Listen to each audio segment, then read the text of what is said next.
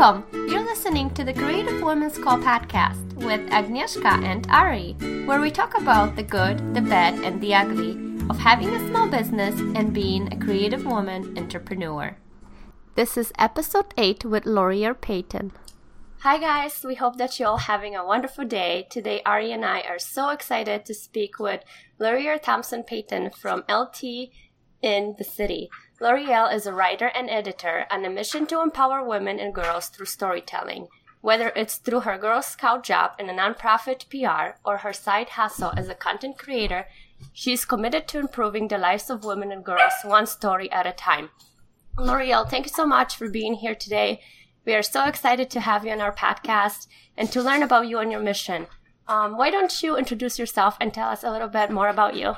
Sure. Well, thank you so much for having me today. I really appreciate it. I've been a big fan of Creative Women's Co. for a little while now, so this is truly an honor. And um, and so a little bit about me. During my day job, I am the Director of External Affairs for the local Girl Scout Council, so that's Girl Scouts of Greater Chicago and Northwest Indiana. And um, recent promotion, I was the Media Relations Manager, and I've been with Girl Scouts for about two years now. And prior to that, I was a journalist, and I did that for about seven years or so, and I'm still actually a freelance writer, and as you mentioned, I have my own blog, L T in the city dot com, and my whole passion, my mission in life, and everything that I do is empowering women and girls, and it just all goes back to um, high school, actually, when I subscribed to pretty much every teen magazine imaginable, and I didn't see myself represented in those magazines um, at the time, and I'm aging myself. This was Britney Spears, Christina Aguilera, so you can kind of understand late nineties, early two thousands. And growing up as a Black girl, I just didn't see myself represented in the magazines that I loved. And so I set out on this mission right from the get-go, um, that I was going to do something about it. And I was editor-in-chief of my high school paper, worked on the college paper, had internships, um, one at a teen magazine, and that was my that was what I was doing. I was going to be an editor-in-chief of a teen magazine, and although it didn't quite turn out that way, um, in my writing and my blogging, um, everything that I write, say, and do goes back to that mission of empowering women and girls, because we're all in this together, and I just believe that we're stronger together, so we might as well help each other. Yeah, that's amazing, actually. And L'Oreal, I'm not sure why it actually even still happened until today, right? And I'm assuming this is the experience that you had. It's back in the nineties, right? I remember those days when you mentioned about Christina Aguilera or Britney Spears and things like that. It really took me back to the nineties. But I actually saw a similar speech video recently about what you went through as a kid. And it seems like you're not the only one experiencing that. And I believe many of um, some other women out there feel the same way as you are. And I feel like it's a bit unfortunate considering that U S is so diverse in its people. So share with us your experience and what was it like to not fully represent it in the media back then? And how did you gain your self-esteem and the confidence that lead you to where you are today? Yeah, I mean, it was hurtful, to be perfectly honest. I remember crying myself to sleep, praying to God to make me white so that I would be beautiful. And that's what, you know, all of the uh, magazines, every T V show, every movie, everything just led to this idea that um, white is beautiful. It wasn't until later on that we had Black Girl Magic and the My Black is Beautiful campaigns. And so growing up and not seeing um, people who look like me and the magazines that I was reading really took a toll. It really affected my self-esteem. Um, I remember wanting to be skinnier, so I, I'm a curvier girl. Um, yes. And so it, and I think that's probably one of the reasons I'm so obsessed with Beyonce today is that when Destiny's Child came out, when she was really doing her thing, it was finally like, okay, it's okay to have wide hips and thick thighs and um, the full lips mm-hmm. and everything like that. So mm-hmm. that was kind of the start of it, um, as trivial as it seems, but really Really looking at Beyonce, J-Lo, really making, um, having, you know, curves really in style and fashionable and acceptable.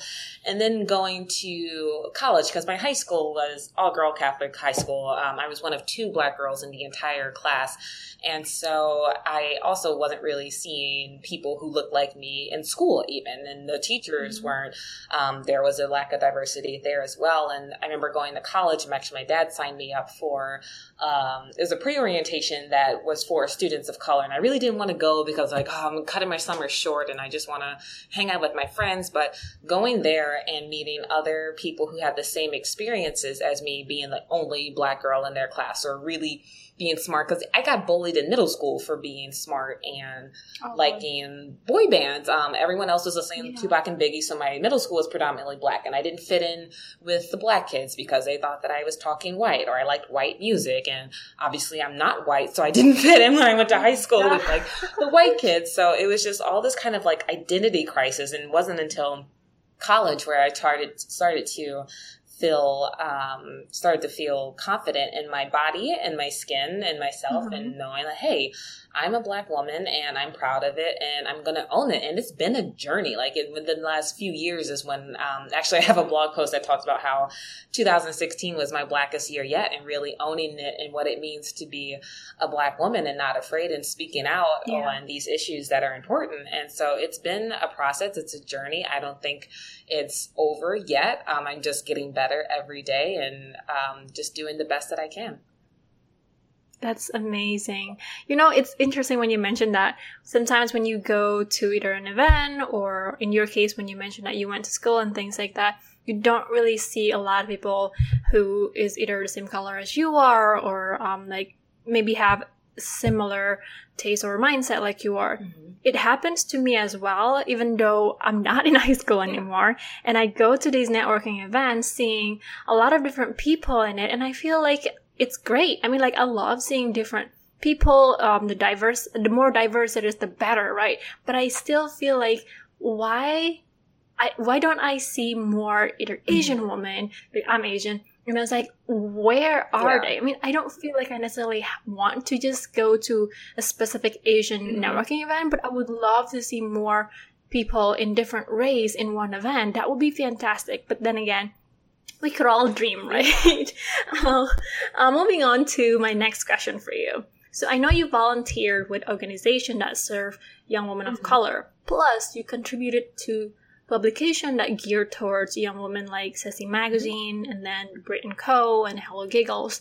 How open and diverse do you feel the media organization today in promoting women of color, especially when all we see recently is the unfairness that people are treated because their skin color? Absolutely. Um, I have to say, I feel like it's getting better. Um, as there's definitely okay.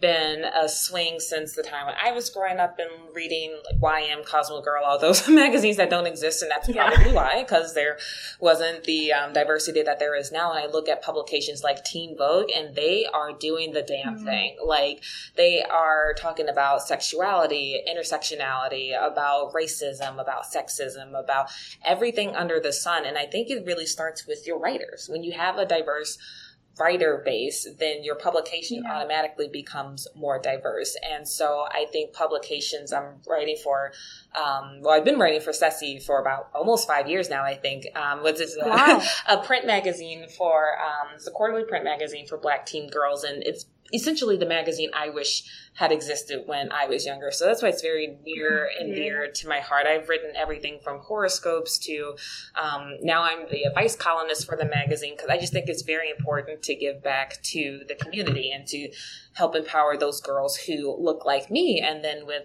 Hello Giggles, um, I think it's just wonderful, positive community for women, and they're really making an effort to be more diverse in their writers, because that brings you more diverse stories and more diverse point of views and perspectives, um, and it just can only make us all better when you're having these conversations. So I'm grateful to the editors who allow me to tell these stories from my point of view as a Black woman, as, uh, sorry, as a Black woman, um, because it just helps to hear, you know, from everyone. Everyone has a different story. Everyone has a different point of view. And when we share those and we listen to each other, that's when the change and the progress happens.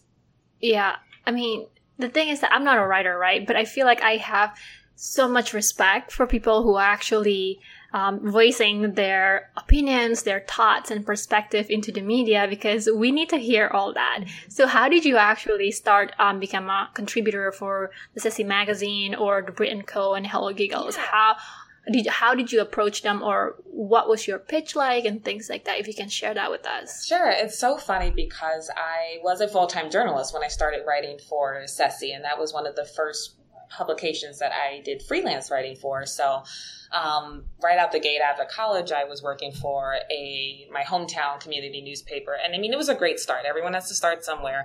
Um, but it wasn't maybe exactly what I wanted to do and write about. I mean, I was going to county government meetings and reporting on like the county fair and that kind of thing. And then when I transitioned into the magazine division of that company, I was assistant editor for a home and garden magazine. Now, this is while I was still living back home with my parents. It's before I discovered my love for H G T V. So looking at at paint swatches and lampshades wasn't really my idea of fun. So I was like, okay, yeah. There's a place that I can tell these stories that are important to me and that are of interest to me. And that's when I um, actually, the woman that I replaced at the magazine started working with another woman who started SESI. And she, we had never met actually, um, the my replacement or the woman I replaced, but she had referred me to um, the editor-in-chief at SESI. They were both working at Living Social at the time, and they've both since um, left to do their own thing.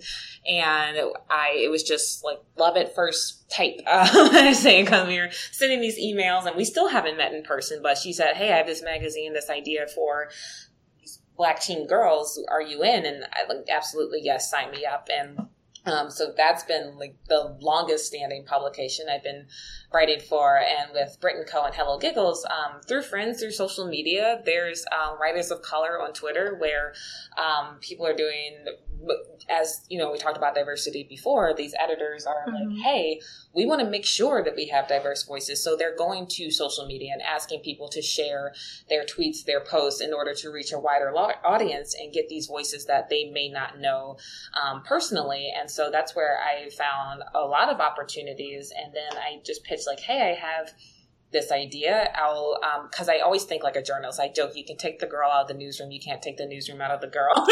So all of my pitches have like the headline and then the lead into it. And so, cause I'm thinking as an editor, that's fantastic, and I know what they're looking for. So it makes it easier yeah. for them to say yes to the pitch, because I've pretty much already done all the work. And, um, but to me, it's just fun. Like I did love writing, and writing is the best way I know to express myself and also to help others. So it just works that I'm able to do that in the publications that I write for. That's amazing. Oh, man. Um, so you pretty much already knew, right, the ins and outs on um, how an editor will actually approve either um, one columns or any writings and stuff like that. You just did it, and you know that they're so going to say yes because you did all the hard work already, and all they have to do is just say yes. That's amazing. Um, so tell me a little bit on this um, upcoming question that I have. So you dedicated your life to empowering young women of color, mm-hmm. right? So how does that impact your creativity? I mean, your creativity, I can't say it, creativity as a woman in the creative industry. Yeah, it can be exhausting, to be perfectly honest. Actually, my therapist, I think, has asked me, okay, well, when are you not working? And the answer is, I don't know. um, I don't know how to turn it off. I mean, my day job is Girl Scouts, so that is day in and day out, empowering girls. I get home, fire up the laptop, I'm blogging or sending out my weekly newsletter or writing an essay for Hello Giggles or this advice column for SESI. And so I just live and breathe and eat women and girls empowerment. And what I've learned in that, though, is that by constantly giving and giving and writing and speaking and doing all these wonderful opportunities, that I need to sometimes take a step back and take care of myself. And so lately I've been really focusing on prioritizing self-care and, you know, taking a nap when I need to, going to yoga, starting the day with meditation, because yes. I'm not able to be my best creative self if I'm running on E and I'm constantly exhausted and I'm just going from meeting to meeting and everything like that. So it's really important as creatives, as women especially, and especially as women of color, because we have so many, you know, of these nuances that we have to navigate day in and day out, to mm-hmm. take the time um, to make time for ourselves and prioritize our needs and really, really focus on self-care. Yeah, that's um, that is so true. I can, I can even tell you. That's what I'm working on as well right now, trying to focus on self-care for myself. And it's absolutely so important.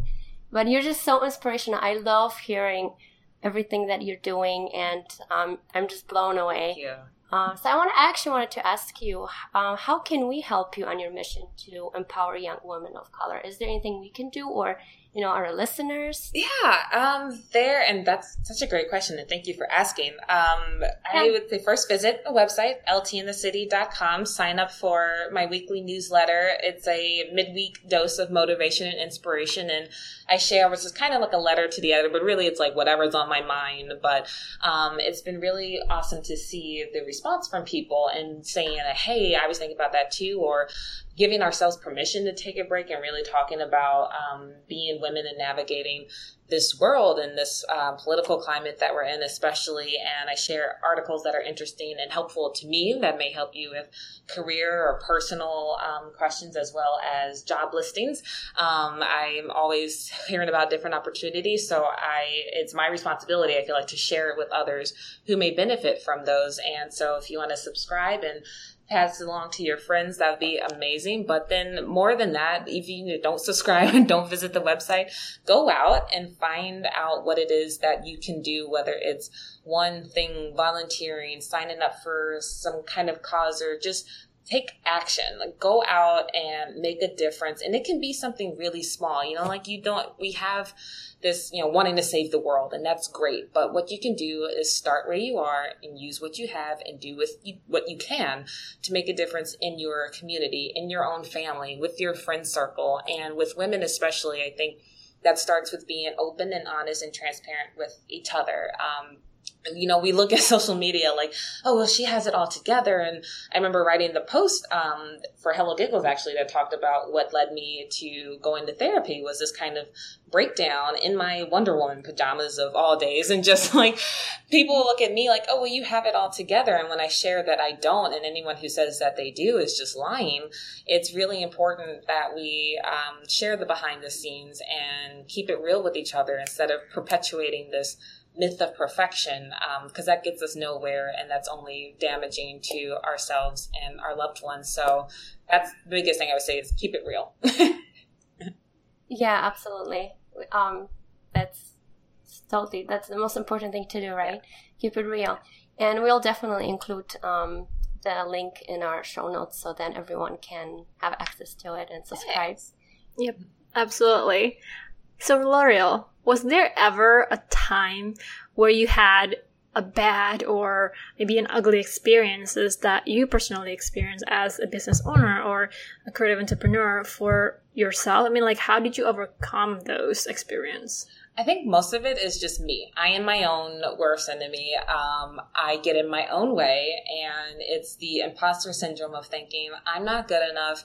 Who's ever going to read um what I, what I write, like, why does it matter? Who's going to care? And so I think sometimes that stops me from even taking that first step um, and just getting out of my head um, because I think, you know, in this today's society, we just feel this need to be perfect at all times in everything that we do. And unfortunately, that can lead us to not doing anything because we get so caught up in making it perfect that we don't end up taking that first step. And it's just really um, damaging to ourselves. And so that's probably been the biggest hurdle, is just me getting out of my own way um, as far as being a creative, a freelance writer. And um, with work, I mean, there is obviously an jobs, you know, in the day-to-day office kind of space that you have, is navigating it also as a woman of color, because there is, you know, they said on Scandal, and I know it to be true firsthand, we have to work twice as hard to get half as much. So it's like not good enough to just be good. You have to be the best at what you do. And that can also be exhausting because you're being held to this higher standard, whether people care to admit it or not. And so that's where the self-care comes into play, um, because if you internalize it all and you just keep going and going and going, you're eventually going to wear yourself out, and then you're not good to anybody. You know, you can't help anybody if you don't help yes. yourself first. So I like that you actually mentioned that, because I feel like a lot of us always have something in our heads, right? Mm-hmm. There's always something that kind of holds us to either start something or taking action to something that we feel like it's the right way, but we just kind of hold ourselves back. It's like, nah, maybe I shouldn't do that. Like if you go to a networking event and want to say hi to people and you're just kind of super shy and you don't know what to do, and it's like, maybe I should just go yeah. home. This was a total mess. It was like, just do it. You're already there. You already spent the time to go, and um, maybe you already bought tickets or something like that. Just go through it. It's not going to be the end of the world. All you have to do is just, like, get out of that comfort mm-hmm. zone and just, like, either try it, start it, or, like, take action, like you mentioned earlier. So, yeah, thank you so much for sharing that insights that you have, L'Oreal. Yeah, that was really, really nice. And I, I actually have one more question for you, L'Oreal. Yeah. I, we were wondering, is there a personal message or favorite quote that you might want to share with our listener, listeners and fellow, fellow creative entrepreneurs? Oh, so many. I'm like an inspirational quote junkie. Um, it's kind of a problem, actually. But the one that I always come back to is um, by Maya Angelou, and I really hope I don't butcher it. But it's um, success is liking yourself, liking what you do, and liking how you do it, or some variation of that. But the reason that really sticks out to me is because I think nowadays we can be so consumed with, you know, it's not even really the six-figure salary anymore. It's having the millions of Instagram followers. And we get so consumed with success on other people's fronts. Yeah. For real, yeah. It's like, no, it, you know, success, you can define success on your own terms. And what does that mean yes. to you? And for me, it's using my skills as a writer, as an editor, as a storyteller to help other people, empower women and girls, and to make a difference in the world and really leave a legacy. So, you know, at the end of the day, when we're all said and gone, um, it's not going to matter who had two million Instagram followers, you know. And I think Maya also said, um, that people will forget what you did, what you said, but they won't forget how you made them feel. So I really try to approach life in that way. Like, okay, I may never become famous, super rich, and whatever have you, but am I making a difference in other people's lives and making a positive difference? Am I leaving the world a better place than I found it? And if I can say yes, then I will know that I've done my job, and that to me is more successful than any amount of money, any amount of social media. Now, don't get me wrong, I will take the six-figure salary, but um, it's just really having perspective and prioritizing what's important and knowing that it's bigger than just us, it's bigger than ourselves, and we have a responsibility to pay it forward and um, just, yeah, make a difference. I just love that. Oh my gosh, I can't even tell you. It's so true. So true. And I... um. Yeah, and just thank you so much for sharing that with us and sharing your message and your favorite quotes and sharing your story with us. Um, so can you just um, also tell everyone where they can find you and follow along in your journey? Absolutely. I'm L T in the city dot com is my blog, and sign up for the weekly newsletter.